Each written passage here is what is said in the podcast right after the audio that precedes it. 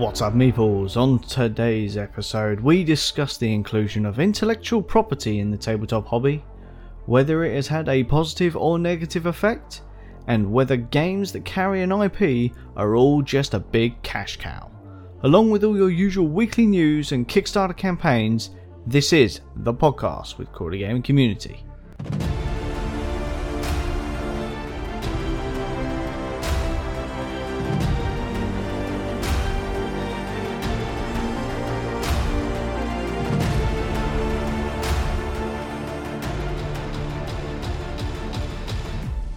Welcome back to the show, guys. My name is Jason, And I am Ian. And we are two game club organisers shooting the breeze about tabletop gaming. Along with Paul in the CGC newsroom, we would love to welcome you to our podcast. So put the kettle on, grab a brew, and let's kick things off this week with a few cardboard based goodies that either graced our welcome mats or tortured our bank account. My uh, my my bank balance took a bit of a hammering this week. I bought a fair few games, um, and the first one that uh, that turned up was actually a Kickstarter back to last year, and that was the uh, arrival of the Battle Systems Fantasy Scenery Pledge Cool. that I have for my war games at the uh, at the club. So that was uh, that was funded back in July 2019. Uh, it's a lar- It's basically it's a large range of modular cardboard fantasy buildings and other scenery pieces for 28 mil to 35 mil war games. Um, I actually have two different sets, which is why there's such an astronomical amount because each set can nicely fill a 6x4 gaming table. And if you combine the two together, which you can do because they're very similar, it's going to be a really densely populated 6x4 table with multiple levels. I'm sure you've got many club members looking forward to that one once we're back up and running. I think they will be because this will be the first time they hear about it. so yeah, it's a pretty good system. It all sort of clips together with, with plastic clips. Or what I'm probably going to do for the durability of the club, I might PVA some certain buildings together so that they're a bit more durable for the amount of times they're going to be going in and out of a scenery box. But uh, yeah, that turned up earlier on this week, and I was very excited. Cool. So uh, one game that I've had that's come fairly recently is a um, I bought it on the second hand market. Um, is a game called Ghost Fighting Treasure Hunters. Nice. Um, it's a small little board game, plays in about half an hour. It's got really good reviews. Unfortunately, I haven't had a chance to try it yet. But the basic pretense is pretty much an unofficial version of um, Luigi's Mansion. You've got some kids going into a haunted um, house trying to get as much treasure as they can whilst being attacked by millions of ghosts. Nice, nice. I will say you let me have a look in the in the box a bit earlier, and I, I like the minis that are in it. Yeah. little ghost minis. They're pretty cool. Lovely family game, this one. Yeah, definitely. Is it? Uh, what's what's the age age rating on it? Uh, 8 plus. Eight plus. Nice. Two to four players. Yep. And a half hour playtime. That's pretty good, especially if you can get a game in in half hour. It's a nice start up to the evening, into the evening kind of game as Yep. well. Awesome. Another game that uh, that I purchased actually after we had Paul onto the show a couple of weeks back, uh, which was Who Should We Eat? We- Jason got there first. I got there first. You said in the podcast that one of us would own it, and we did. Uh, it was me, and it had to be me really because that game screams me. the opportunity to screw players over and even eat them. awesome. Can't really complain at that. Again, haven't had a chance to play it. It's only turned up a couple of days ago, so expect to hear more about this game soon. Yep. I've had another lovely package arrive this week as well. Uh, you heard me mention on a previous podcast, I have one of my friends staying in Japan at the moment, and he was lovely enough to buy me some of the Digimon cards, um, and f- they finally shipped across this week. Quality is amazing, the artwork is just brilliant. Um, I got the three starter sets, a whole booster box of the cards, a few promo bits and bobs, and the sleeves to go with them. So all I need now is an English release. Nice. Still no word yet, but yeah, I was thoroughly impressed with what arrived, and I managed to get one of the secret rares in my box, so I was pleased. I bet you were. I bet you were. So yeah, you're waiting for that English release, or you can learn Japanese. Not really sure which one's going to happen fastest. I've got English proxies I can play with, but obviously I'd rather actually have the real deal.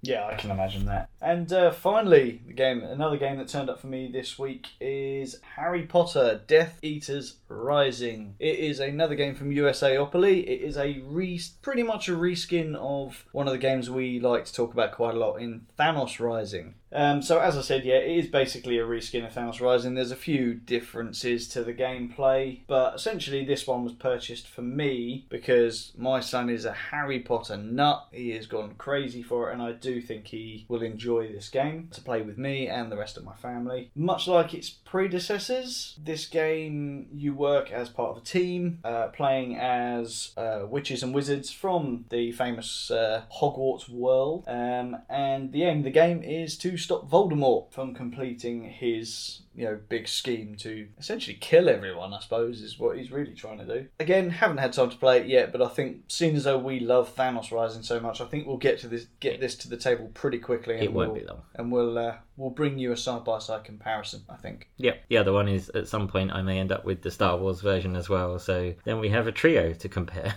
Yeah, definitely. So those are the games that have arrived, and uh, no doubt, no doubt, they will all be seeing the table very soon. But unfortunately, another week has passed, and at the time of this recording, we are still under nasty social life destroying distancing measures. But fear not, we are gamers, and we must play games. So, Ian, what games have you played this week? Well, um, I'm actually going to start going back onto the um, computer games side of things. Um, we, as we've mentioned before, we have our regular meets up on the Discord, and with the Steam Summer Sale at the moment, we decided to have a look on what sort of city games some of our members had or were going dirt cheap, and we found the hilarious game Dino D-Day, which was a war game where some of the soldiers are dinosaurs with weapons strapped onto them.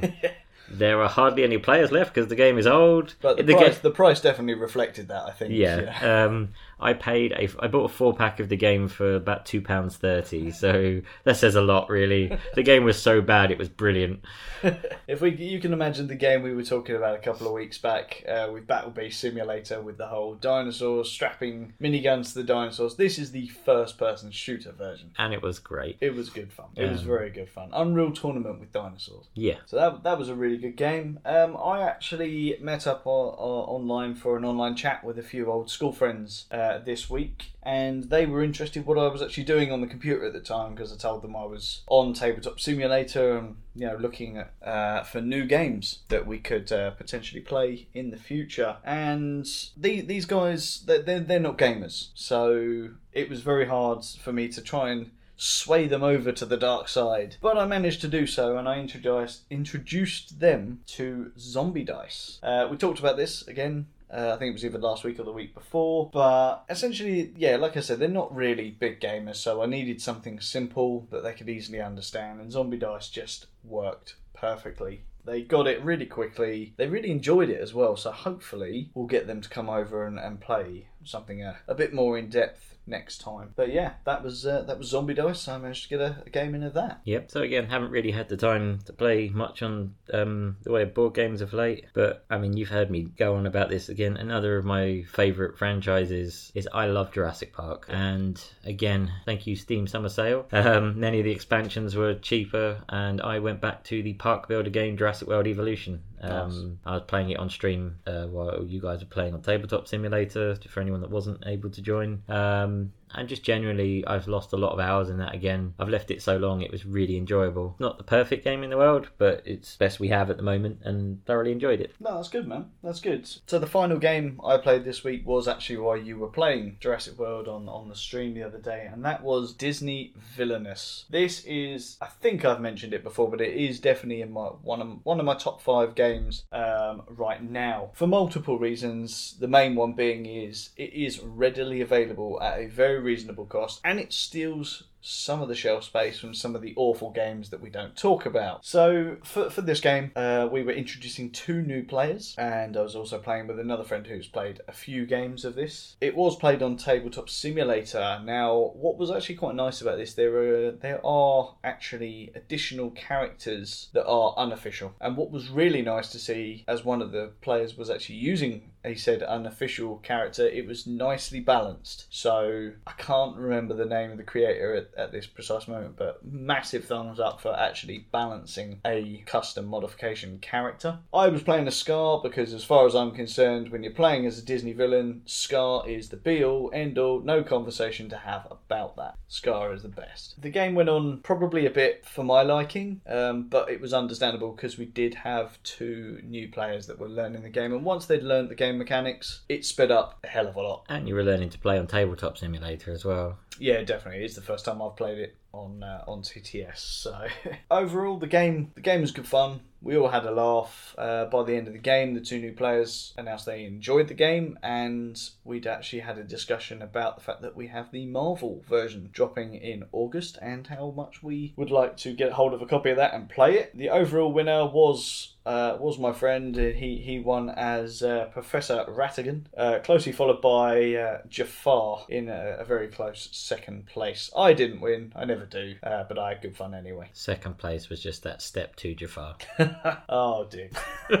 so yeah, that's the games we played this week, and that game in particular leads us very nicely onto our next segment, and indeed the main topic of our discussion this week, which is what, Ian? How much does intellectual properties, or IP if we've been referring them, actually make a difference in gaming? Yeah, definitely, and uh, I think this is uh, it's a pretty hot topic, if you like. Um, as always, before we recorded this podcast, we shot out a social media post to find out what you guys actually think of intellectual property being introduced and becoming more and more popular as part of the tabletop gaming hobby. And I say tabletop gaming hobby rather than just board games because actually, when we break it down, there is intellectual property that affects all of the tabletop genre, um, be it from the role play, where you are starting to see, as we discussed last week, things like Thunderbirds. And board games in general taking the role with their own. Zombicide has a role playing game exactly. as a companion on its like latest Kickstarter. Exactly. Um, and you know you've got Marvel coming into the wargaming side of things very recently with uh, Crisis Protocol. You've got Star Wars Legion, which has been there a fair, a fair while now. With again, Star say, Wars in general, with X Wing and Armada. I was going to say, how long has Star Wars dominated the tabletop scene? You know, the the, the wargaming side of it. We've exactly. got space combat, and uh, the the other one going to the to the card games. Now we know Pokemon has been around for a while. Obviously, we've already touched on the fact that Digimon has now got a card game. Transformers. So there's a lot of intellectual property out there, um, and they are making their way more and more strongly to be honest, to the tabletop scene. And is it a good thing? Is it a bad thing? I think we could uh, we can have a decent conversation about that. Yeah. Well, we'll start with the social media, and I think this takes the question in general: is there seemed to be a lovely 50-50 split down the middle on what people thought about IPs, whether they were relevant or not, whether they made a difference to them or not. I'm going to say one thing to start this whole conversation. Me and you are going to be very biased on this front from our own personal views because we're both a sucker for IPs. Yeah. And we'll touch on that a little bit more as we go through. But it, it I'm curious to see how many sort of people are like us, or how many, you know, and the other side of the fence, you know, how many people get annoyed by IPs? To be honest, I think there's actually quite a few out there, and and from what I've seen from the comments and stuff uh, from our own social media posts and, and including things on uh, like Board Game Geek as well. If you've got established gamers that have been playing these games for years, are well invested in the hobby, you know, they're never going to be pulling out of that hobby. They seem not militant against IPs at all, you know, they're, they're accepting of all the hobby, but they're less likely to be swayed on a purchase by the introduction of an IP, whereas someone who is either new to the hobby or hasn't ever got involved with, say, a modern board game, for example, if they walk past a game in a shop and they see Darth Vader or Thanos on the on the front box art, they're more likely to pick it up, I think. I'm definitely guilty of that last one. I like my intellectual properties, many, many, many of them. If I see them on a box, first thing I do is see what, you know, what's in that box. And I'll be more inclined to try and play some of these games based on that reason. However, that doesn't mean a game is good because it has an intellectual property attached to it. Um, and I, one of the biggest gripes I've seen lots of people complain about, and I actually agree with this, is does an IP reskin of a game actually actually do anything for the game. And there are several examples out there. I mean, coming up, we've uh, uh, the Marvel at the moment seem to be grabbing every game they can get their hands on and painting their stuff all over the top of it. Oh yeah, yeah, without a doubt. I think Um, Thanos is the uh, the most well known box art at the moment, isn't he? Yeah, again, we've already touched today. We love the game Thanos Rising, which started as an IP game. There's now three different versions of it, all different, all with different rules, but they are effectively a reskin of the game. You've got Thanos Rising with the Marvel IP, you've got Darkseid Rising with the Star Wars IP, and you've got Death Eaters Rising Death Eaters Rising with the Harry Potter IP. yeah, but again, lots of games out there that we've taken a look at or taken a chance on because the boxes are nice and shiny and have pretty artwork with things we love. Nostalgia's a huge push and a huge drive, but it doesn't mean everything. You know, we've had a lot of modern games that are doing really, really well at the moment um, that made a big name for themselves for not being attached to anything. Yeah, You know, the, the likes of the big things like Gloomhaven, Scythe, Terraforming Mars. These are all big name games just smashing it out there at the moment. Yeah, they've created their own IP. That, Yeah. That's the thing, and, and their IPs have, have become ginormous. Look at me with Zombicide. Exactly, you, you you touched on that a little bit earlier. No, Zombicide, what when it first came along, didn't you know it was its own IP, and now it's created its own IP. You're starting to get bleed into other genres of the tabletop game with, with regards to the role play. In fact, they have their own version of that. But then you also had other games that sort of saw what Zombicide had done, and essentially, uh, I suppose you could say they tried to copy it, if you like, with another game that I know you're very experienced with, which was The Walking Dead No Sanctuary. Yeah, that game is another love hate game for me. That is the perfect example of people like me being suckered into an IP they love and hold dear and running with it. And I kickstarted that game. I put an awful lot of money into the Kickstarter for that game, and unfortunately, that's one of the few that's really bitten me back. There was a, it was plagued just by silly errors throughout the entire campaign, and the game itself is actually quite a fun game eventually. And my key bit on that last bit is the rulebook is literally the worst rulebook I have ever read. Uh, one of my close friends, shout out to Alex, he's really good and really quick with rulebooks. Took me and him an hour and a half to learn to play the first turn Wow. because we could not find what we needed to find in the rulebook and it was in one tiny segment. And silly things like the cards have symbols on them. The rulebook has text. Nowhere does it link that text and the symbols which would have made us five minutes to find something instead of an hour. Yeah. and even the miniatures were plagued. You know i've got shane and his snaky shotgun which would never fire a bullet in a million years. Or the governor and his um, 20 meter long arm.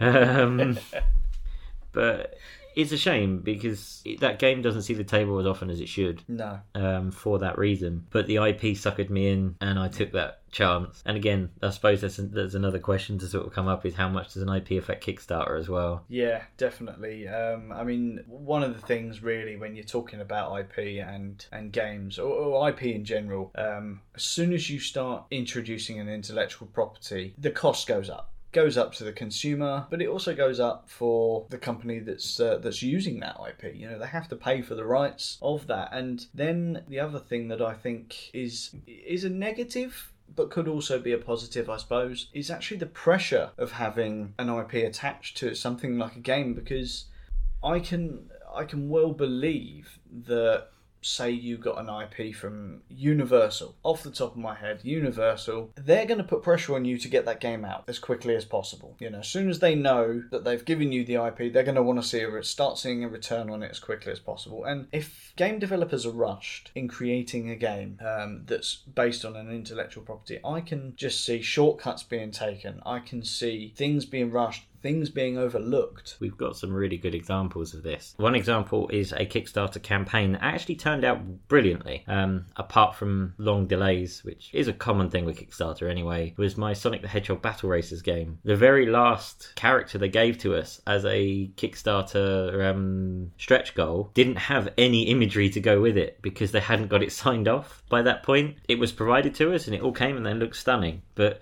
it was funny because that last character never made it onto the Kickstarter campaign, even though we were told we were getting it, Yeah. um, which was funny. And another one that is a one where, again, a negative one was the Kung Fu Panda game. That game just feels incredibly rushed, which may have been to fit deadlines. But unfortunately, it feels like a half finished game, Yeah. which is a shame because the company that made it also made one of our favourite games, which we brought up again and again, is Thunderbirds co op game. Yeah. So we had high expectations from this game, and this is an example of a game reskinning itself. I paid for the extra, so the base game is based off of the first movie, Kung Fu Panda movie, and that is pretty much it. And then um, these stretch goals and stuff, I got a bigger pledge that gave me the villains from the second and the third movie, as well as some of the characters from the third movie. And you got character cards for the masters, but the villains that they gave you, literally, they just said use the same stats as the original villains. Yeah. So it is literally a case of pull one piece out and replace it with a different looking miniature. Yeah. I found that There- there- there's- shocking. There's no. It's almost as if they've put they've not wanted to put enough uh, any effort feels- into even making the game have any kind of replayability because you, you're essentially playing with the same rules. What miniature is on the table is is Irrelevant. neither here nor there. It's it's completely irrelevant. So yeah, it, that that definitely sounds like pressures to me for, for multiple reasons. Yeah. The other thing is you got to remember who your target audience is when you hit with an IP. Yeah. A game can easily be developed as a generic thing, but then if you apply for an IP and get it, you might have to tweak your game to match the players you have. Good example is if you took a um, young child's television IP of any description um, and you ran with that, you've got to be able to make sure your game can actually be targeted for the younger audience. So if you have too many complicated rules, your game's for bust. Yeah, and uh, again, I think a, a good example of that, to be honest, is a game that I know we both own, uh, which is Wacky Races. It is a nostalgic game for for us, without a doubt, but also Wacky Races is still produced to this day, slightly different and more terrible, but it is still produced. Um, so kids like it, which means that is instantly into a family game category, and it's a racing game. yeah there's so many racing games out there that they could have made those rules really complex for yeah avid gamers, but they knew that families were going to want to play this game. So rules have to get changed, as you said, and we ended up with what is still a very, very good game, but it is very simple. Uh, you touched on another game a couple of seconds ago, which was Thunderbirds. Now, this one is a very good example, I feel, that we can bring up because Thunderbirds is one of our favourite games. It's a great cooperative based game, brings back that nostalgic IP for us. We both watched Thunderbirds when we were kids. We all love Thunderbirds. It obviously shares a lot of similarities, if not a carbon copy of the original Pandemic, which is a modern classic. I wouldn't say it's quite a clone of it, but they do have a very similar style of gameplay. Yes. And again, to the point where early on in my gaming collection, my friend bought Pandemic and I had Thunderbirds, so I never felt the need to get my own copy of Pandemic. Mm. And it's only recently that I've started to look at doing that. And both play incredibly well and are both, well, I'm only going to say both going to end up being classics. A lot of, I know so many people that own both. Yes. But it shows how you might get more gamers trying Thunderbirds because of the IP attached to it. And then you could probably get them hooked on Pandemic quickly afterwards because they like the theme of the game. Yeah, and the best thing about that game, it would work both ways. You know, you might get a lot of gamers that have played Pandemic and love Pandemic. Why not try the Thunderbirds? You know, they are so closely matched, you know, and the fact that one has an IP on it and the other one doesn't really makes no difference. Now, Pandemic is actually a very good example of how popular a game can become without being attached to an IP Yep. to the point that you could argue Pandemic, in fact, there is no argument, Pandemic is a more popular, well known modern board game than the Thunderbirds. Easily. Easily. Yet,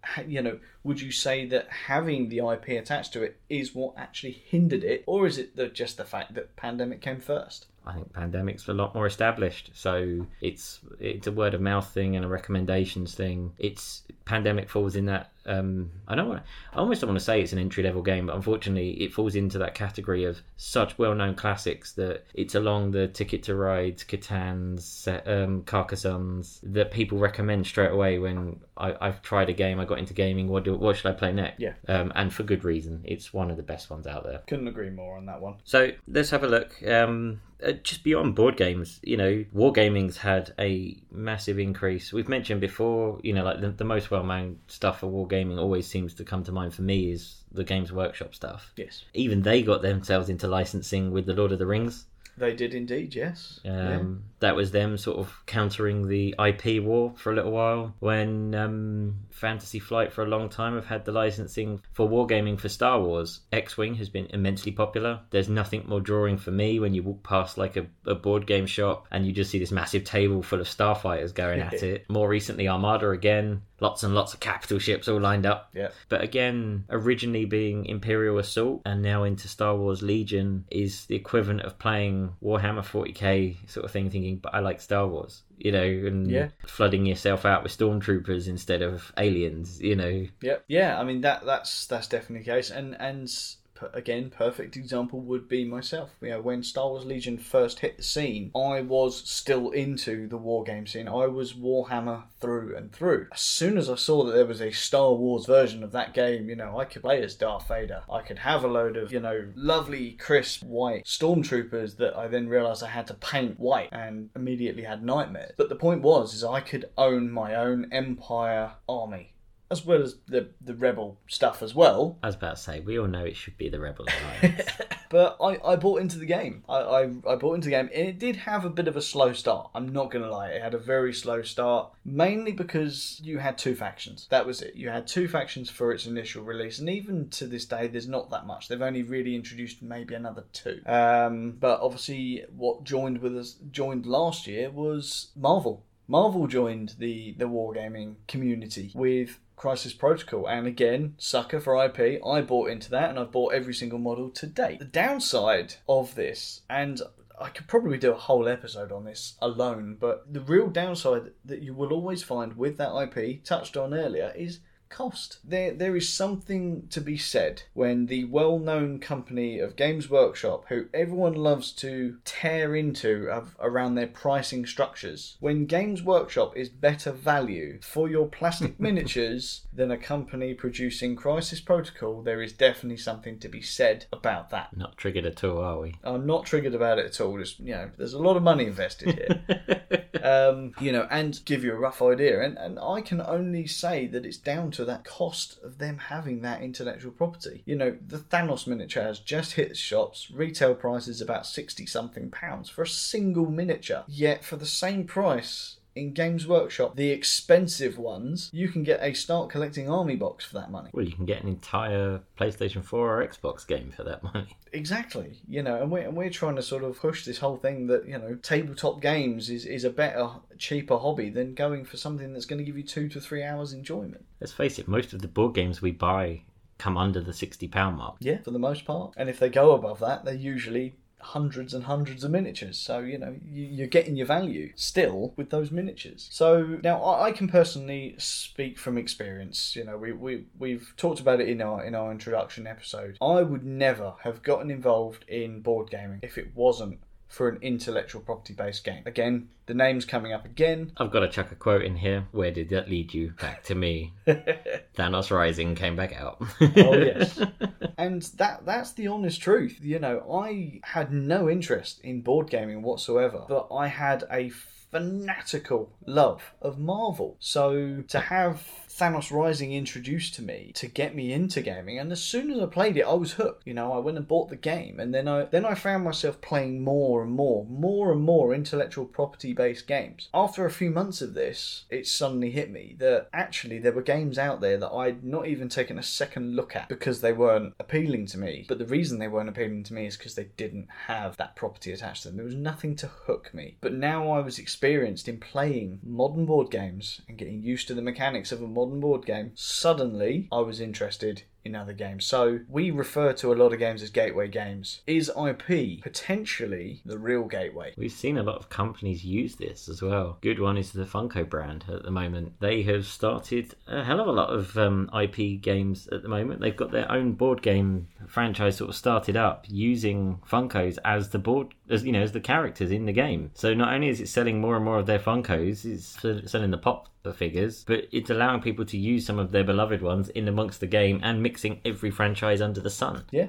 Yeah, without a doubt. And we will be playing that game at some point soon Yeah. as well, because I do have again, I'd like to clarify as well. You know, there are many, many games that I thoroughly enjoy that don't need an IP attached to them. You know, or have even become their own intellectual properties. So I definitely don't want this whole thing to sound like intellectual property is the way forward because that seems to be where the market seems to be going at the moment. And as I stated earlier, there is the negative where you can burn out an IP. I think we joked about it earlier, but even I am starting to get fed up of seeing Thanos on the front of every Yeah. The Disney villainous Marvel expansion. It's got five villains in it, but the box art is Thanos. Again. Again. Yeah. You know, and I can name several. You've got Thanos Rising, Splendor's got Thanos on the front of it. There's Marvel Love Letter that's all about Thanos and the Infinity Stones. You, you know, the villainous with it's got him as the headline act again. It, it's almost too much. Yeah. And you know, this is coming from a huge Marvel nut sitting here in a Spider-Man t-shirt right now. You know, it's um I love to see all of these things, but I think there needs to be some sort of balance in it as well. Yeah, yeah, I do, I do agree. Um, it, uh, again, like I say, we're both uh, Marvel nuts. However, I am I'm getting to the point. I am burnt out. I'm burnt out of Marvel games, and I know I said earlier I am genuinely looking forward to the Marvel villainous, but really, I, I cannot play it. You know, I, I'm at a point where I've played so much um, Marvel games that I, I can I cannot play this one. I've got I've got my villainous. I've got all the expansions for it. I would I would be happy if they didn't release Marvel at all and just focused on the classic Disney films and give me more villains. You know, more expansions. Happy with that, love it. But but this is how you pull some people into you know I'm I, again I'm I'm a perfect example for this. I grew up as a Warner Brothers fan, not not Disney. Mm. So I don't have the nostalgic love to a lot of the Disney movies that most people have. I enjoy them like everyone else, but I don't have that attachment to them. You know, when it came to the old school cartoons, I was always Bugs Bunny over Mickey Mouse. You know, so Yeah. for me, the Marvel IP is far more interesting than half of the villains. Like, I didn't even recognize some of the villains you guys were talking about when playing on um, Discord on Monday yeah, as I was sort of sitting in the background listening to it all. Um, so again, it, it swings and roundabouts on that front. You know, we're proving we're, we're proving our counter arguments to everything all the time, just with us two alone. yeah, yeah. And that that is the beauty of this discussion and this argument, and that is IP is as good for the hobby as it is bad. it's a gift and a curse. Exactly. Um, you know, I, I love the fact that, quite frankly, some of the biggest games that have come out in the past few years have not been attached to IP at all, and they have done phenomenally well, making millions and millions of pounds, and it's left other games that do have IP attached to them in the dust. We got a great example for this. So again, with the nostalgia both of us have for Jurassic Park, Dinosaur Island and Dinogenics swiftly afterwards both had the Jurassic Park theme basically of park building. Build your park up, build amenities, PvP, build the best park you can out of what's in front of you. Yeah. Then shortly after this, Ravensburger released the official Jurassic World game. You bought that and it was awful. It was, yeah. It's Again- very hard for me to say that, to be honest, about Ravensburger because they are doing some phenomenal games at the moment, you know, and they are securing IPs left, right, and centre. They're almost almost taking on Cool Mini or not for the amount of IPs they've got. You know, coming this month alone, you've you've just had the Jaws game drop. You've got the Back to the Future game dropping in about a week's time. You know, and you know they they came out with Villainous. They in Minecraft. you know, and Minecraft. They've got the Minecraft game. You know, there's there's so much coming from them. To be fair to them though, this Jurassic World game is a few years back now. It is. It was probably one of their few game, uh, first few. I don't know. honest. Some of their early ones were board games of yesteryear, like in the nineties, where you got an IP based based game that was churned out for family market just to keep the kids entertained because it had the theme on it. Yeah. This Jurassic World game was fun to a degree. You know, it was maintain the park by dice rolling, but every character only had like one trait better than another, so it didn't feel like whoever you played made a difference. Hmm. And it was very luck based. But when we'd come off the back of two games that were park building themed games that sounded fun and were fun, and then this game that sounded like a cooperative sort of park maintenance game, which it just wasn't Yeah, we were quite shocked. And again, it can show how we got suckered in. If we if the game hadn't been so expensive, we might have enjoyed it more. But the retailed at something silly like forty pounds, yeah. and all you Uh, I got was think a, I think when I bought it, I actually paid fifty. yeah, and You know, just it got actually more. a than cardboard mat with no minis. Yeah.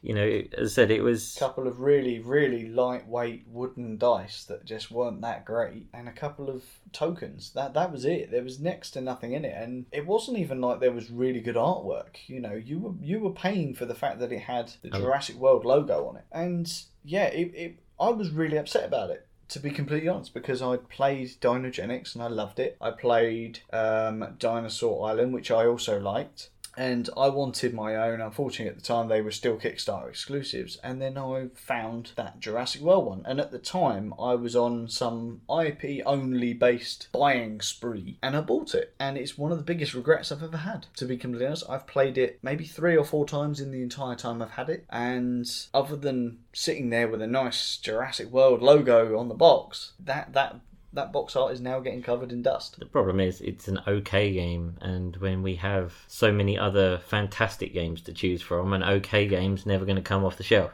Yeah, exactly. So, yeah, another perfect example that intellectual property just isn't always the best way forward. Now, that was probably my story of, you know, I was suckered in without a doubt with with that IP. What games, if any, have you purchased just purely on the fact that it was an IP you liked? Maybe you didn't even look at what the game was going to be like. Um, we already know about the the Walking Dead Kickstarter mishap, but has there ever been a game that you've gone to in a local gaming store, for example, seen a game that says the IP you love and you ended up buying it. Not so much gaming stores, but this is one of my biggest weaknesses on Kickstarter is I will see an IP I like. I'll have a quick look at the game, but I'll probably have already committed to it without, you know, before I've pressed the buy button. Some have been great, some have been terrible. Good example is I mean Sonic Battle Racers. Yeah. I threw a stupid amount of money at that in the hope that it was good. Thankfully, that game turned out to be worth every penny. Yeah. What other one? Splat Attack was another one. Another hit and miss game because it should really be a really good game, Yeah. but it's been plagued by errors rather than a bad game. And another really bad rulebook. Yep. And again, Kung Fu Panda, me and you both threw money at that because we both like Kung Fu Panda. And what little they showed of us sound like enough to to tempt us, but it, it was a disappointment. Yeah. Um, again, um, I'm not a huge war gamer. You know, we've established that before. But I bought Star Wars Armada because I love Star Wars. I do enjoy that game. It's does I don't get to play it as often as I like because of the cost of getting all the ships and the time. It's a very long game per game. It takes up a lot of space as well. Yeah, but again, I love that, and I've had to resist the games for the same reason. You know, um, I have the Pokemon card game as a hobby. One collectible game is expensive enough to fund without adding in more. So things like X Wing and Armada, I'd love to have got X Wing as well, but I chose Armada because I prefer the bigger, bigger capital Yeah, ships, yeah. and I knew I couldn't fund both. Yes. Then you know, with everything else I want to buy, it would just rule out any other board games that you know my Pokemon habit. Yeah. So I had to be careful in picking and choosing what I wanted to do with that. And again, even recently, when you got Crisis Protocol, I was tempted because I love the I love Marvel. You know, I love the IP. I'd love to actually sit and paint some Marvel miniatures and stuff. So I don't have any really to do that with. Yeah. But I knew it would be a money pit, not in a bad way. But when I when I have other sort of fronts I want to fund as well, I left you to that one. Yeah. Thanks. Yeah. Love, love you I so went, much. I went down the Marvel Champions route instead. Uh, I wouldn't mind that, but obviously I still have to fund my legendary habit as well. So. well, we know Champions is better. Well, that's another episode altogether. That one.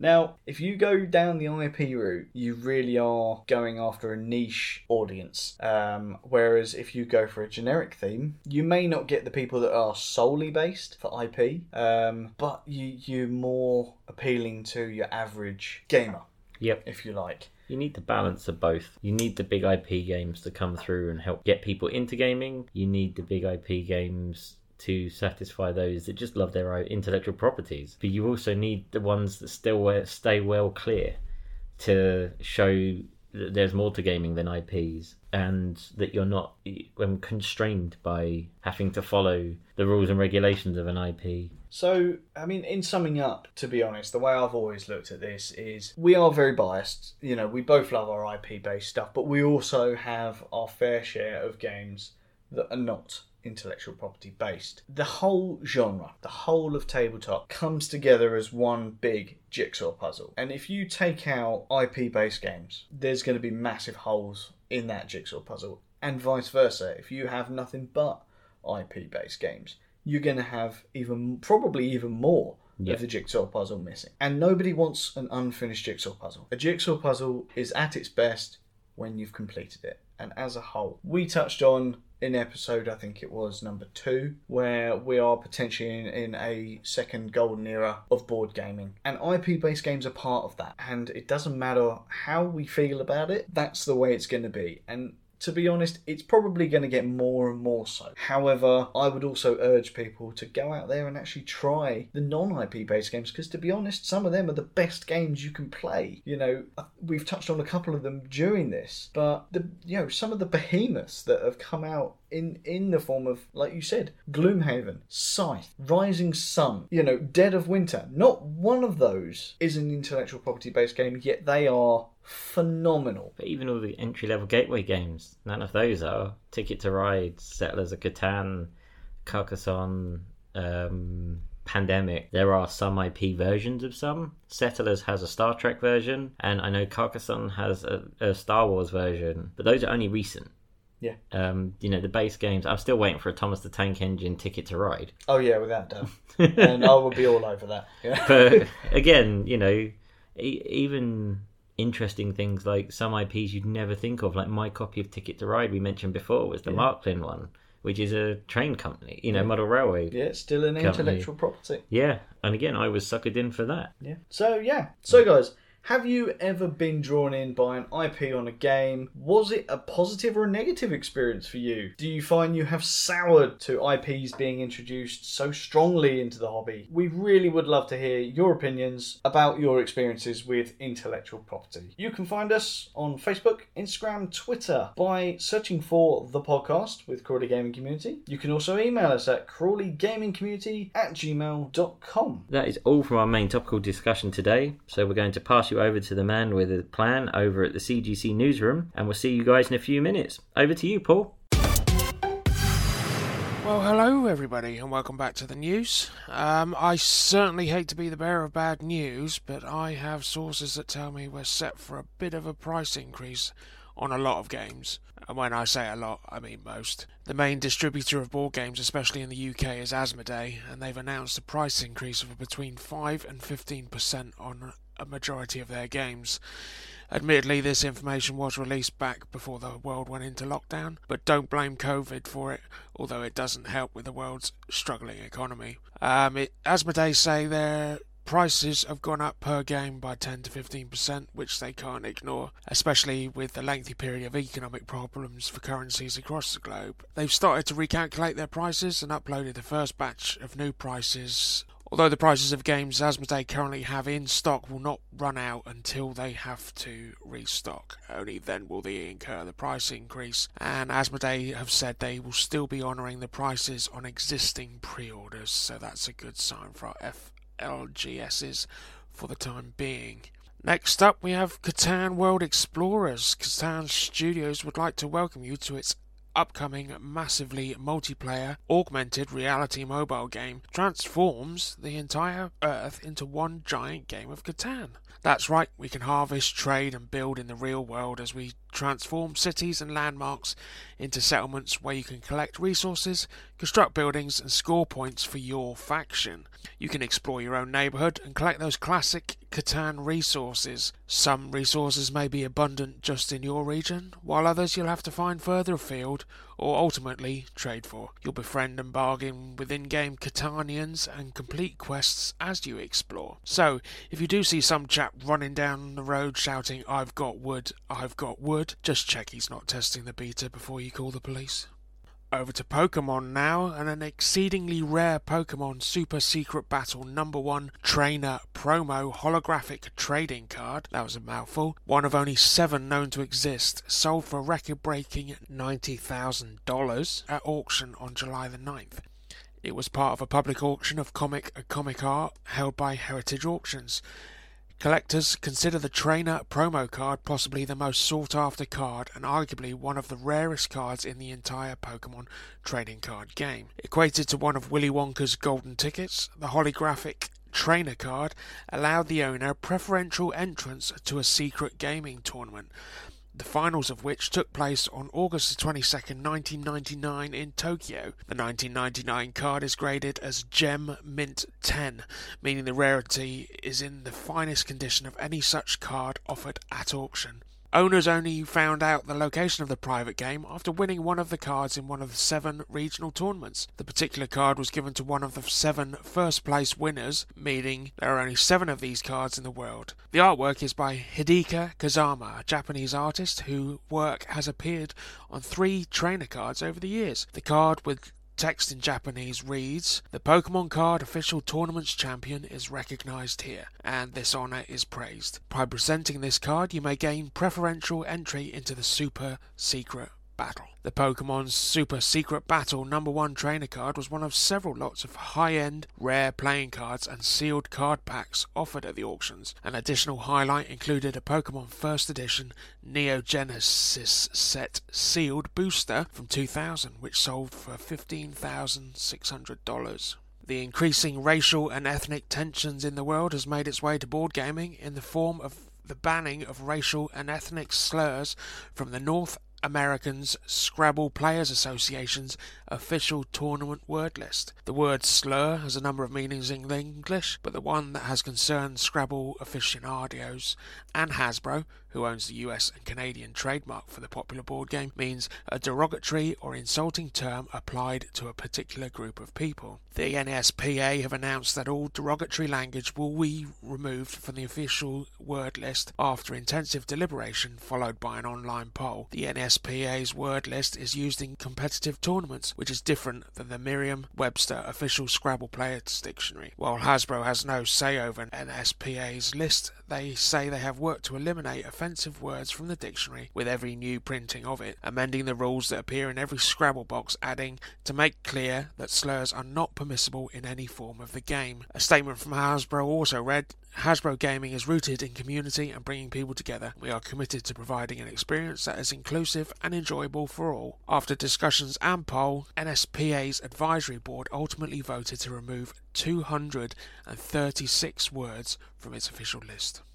Over to Kickstarters now, and game that's already out and live at the moment is The Shivers. Have you ever wanted to play a pop up book? Have you been searching for a game that is filled with magic and mystery? Is your gaming group looking for something quick and fun without pages and pages of rules? Then look no further. It is a truly one of a kind tabletop experience that features the magic of handcrafted pop ups combined with just the right amount of spooky puzzle solving mystery and role playing. It uses its patent pending modular pop up system. The mystery will unfold as you and your friends explore a magical mansion as one of the members of the Shivers family. Each episode episode takes about an hour to play cooperatively, with one person taking the lead as the storyteller. Once players finish one episode, a quick change of the system reveals the next story, which will be completely new and unique. Filled with new clues, puzzles, room layouts, and foes to vanquish. It's live now, it's for two to four players, it takes 30 to 60 minutes to play. Uh, Spirits of the Forest has a reprint and new expansion launching on the 21st of July. In Spirits of the Forest, players represent the four elements that nourish the forces of nature. Up to four players can complete to acquire the most spirit symbols, which are bound to a different element of nature. Each turn, a player drafts up two spirit tiles from the forest collects tokens, moves, places, or recovers gemstones. Players continue to take turns until all tiles have been collected from the forest. At the end of the game, players score nature points for each spirit of which they have a majority. Whoever has the most nature points at the end of the game wins. The expansion, entitled Moonlight, adds a scenario based two player co op, a solo mode, and an alternative multiplayer variant that can be played up to four players. The expansion also includes a scenario journal, allowing you to experience the Moonlight journey with different scenarios that will change the puzzle solving strategy. It adds nocturnal creatures. They will become a fundamental part of the game as their position in the forest will decide which tiles you will get access to during your turn. Moonlight bits are little creatures which allow you to score points at the end of each scenario. Finally, a new set of Moonlight tiles that will add to the current game selection. They'll be used in selected scenarios and in the multiplayer variant variant of Moonlight. Their rules will change depending on the scenario you're playing.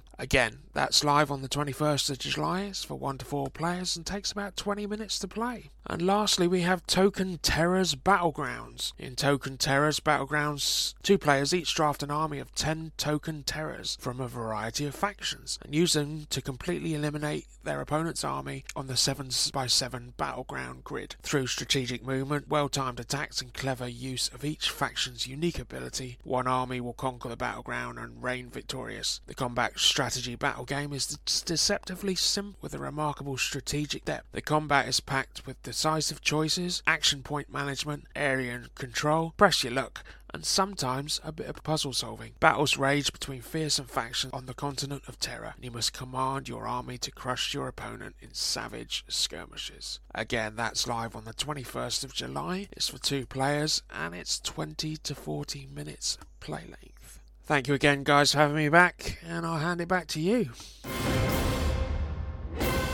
Thanks for that, Paul. And thank you guys for joining us once again for another episode of the podcast with Crawley Gaming Community. If you did like what you heard, please do write us a review and grace us with a five stars on Apple Podcast. Share and subscribe and follow on all your favourite podcast services. If you do want to support the show, we do not accept your money. However, we would love to see you wearing one of our new t-shirts available now on amazon.co.uk. Take a selfie, tag us on any of the social media platforms. And finally, why not come to chat with us or join us for a game over on our Discord channel? The links are constantly being updated on the social media sites. If you cannot find it, drop us a line and we'll send you our own personal invite. Well, guys, that's all from us. We hope you have a great week and we will see you all again next week for more of the podcast with Crawley Gaming Community. Bye-bye. Bye.